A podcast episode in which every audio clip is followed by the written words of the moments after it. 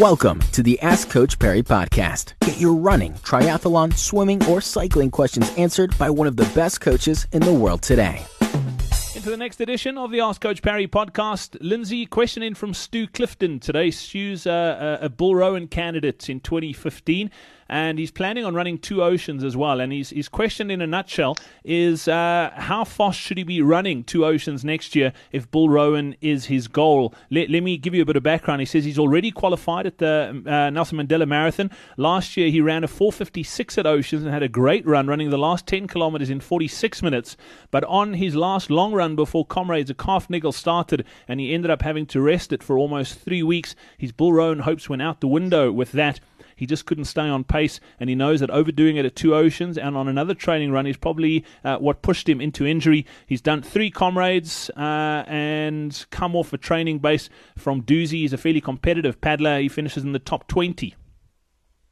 Yeah, like he should be, he should be getting a Bill Rowan. Um, and I think if I just look at Two Oceans purely in, in isolation, the forty-six minute last ten K is, is probably where that damage was done. So, you know, he could have run fifty minutes for that last ten Ks and still gone under five hours. And I know a lot of people like to do that, but, you know, anywhere around five hours, five hours, five hours, fifteen even, is still Bill Rowan um, material or, or potential. So, I think he just needs to set out his stall at Oceans uh, a little more carefully uh, and just behave all the way. So, you know, you take those four minutes longer, that's a, it's fifteen second a K slower, and that is quite a significant difference in terms of intensity. Uh, and he'd recover faster.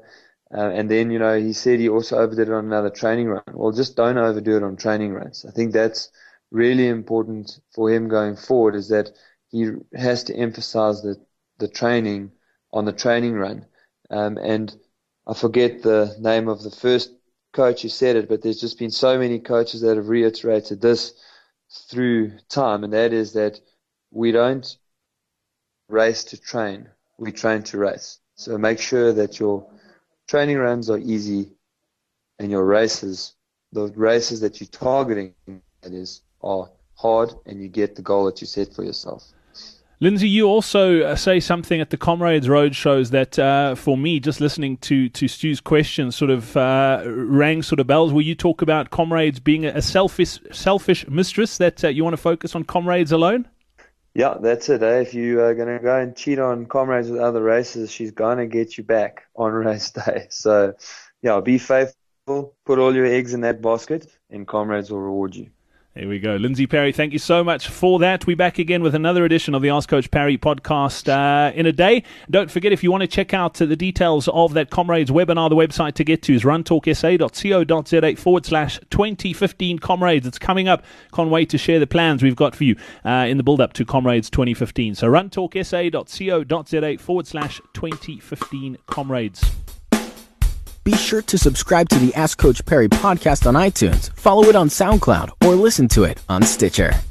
Follow us on Twitter at Ask Coach Parry.